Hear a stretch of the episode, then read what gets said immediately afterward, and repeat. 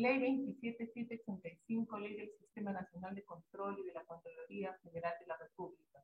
Título tres, Contraloría General de la República. Sub Capítulo dos, Procesos para sancionar en materia de responsabilidad administrativa funcional. Artículo cincuenta y cinco, Recursos de impugnación.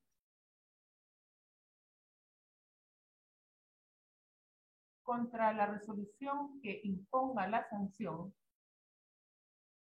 contra las resoluciones que emite el órgano sancionador, cabe interponer recursos de apelación para que la resolución que impone sanción o contra los actos de trámite que determinen la imposibilidad de continuar el procedimiento o produzcan indefensión, se eleven y sean materia de conocimiento por el Tribunal Superior de Responsabilidades Administrativas. Cabe recurso de apelación. La apelación es un recurso ordinario, es decir, la ley lo admite por regla general contra toda clase de resoluciones, dentro del plazo de quince días hábiles contado a partir de la fecha de notificación de dicha resolución. El recurso de apelación debe interponerse dentro de los quince días hábiles de producida la notificación del acto que se desea impugnar.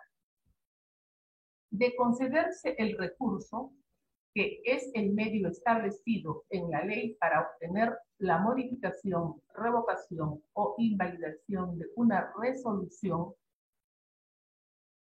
el órgano sancionador, que es la unidad orgánica de la Contraloría General encargada de conducir la fase sancionadora del procedimiento sancionador, que tiene a su cargo la decisión para imponer sanciones o declarar que no ha lugar a la imposición de sanción sobre la base de la propuesta remitida por el órgano instructor mediante la emisión de resolución motivada,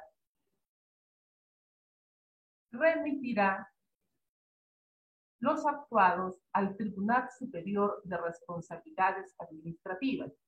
El Tribunal Superior de Responsabilidades Administrativas es la última instancia administrativa y sus resoluciones tienen carácter de inimpugnable. Sin embargo, de acuerdo al artículo ciento cuarenta y ocho de la Constitución Política, cabe la acción contenciosa administrativa ante el Poder Judicial. El artículo ciento cuarenta y ocho de la Constitución a la letra dice, artículo ciento cuarenta y ocho, acción contenciosa administrativa. Las resoluciones administrativas que causan estado son susceptibles de impugnación mediante la acción contenciosa administrativa. Causar estado. El término causar estado no solo implica el agotamiento de la vía administrativa, sino también la decisión definitiva de la administración.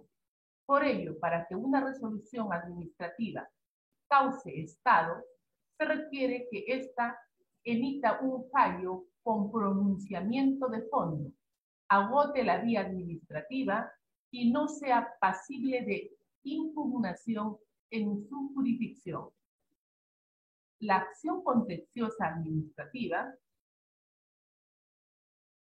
prevista en el artículo ciento cuarenta y ocho de la Constitución Política, tiene por finalidad el control jurídico por el Poder Judicial de las actuaciones de la administración pública sujetas al derecho administrativo y la efectiva tutela de los derechos e intereses de los administrados.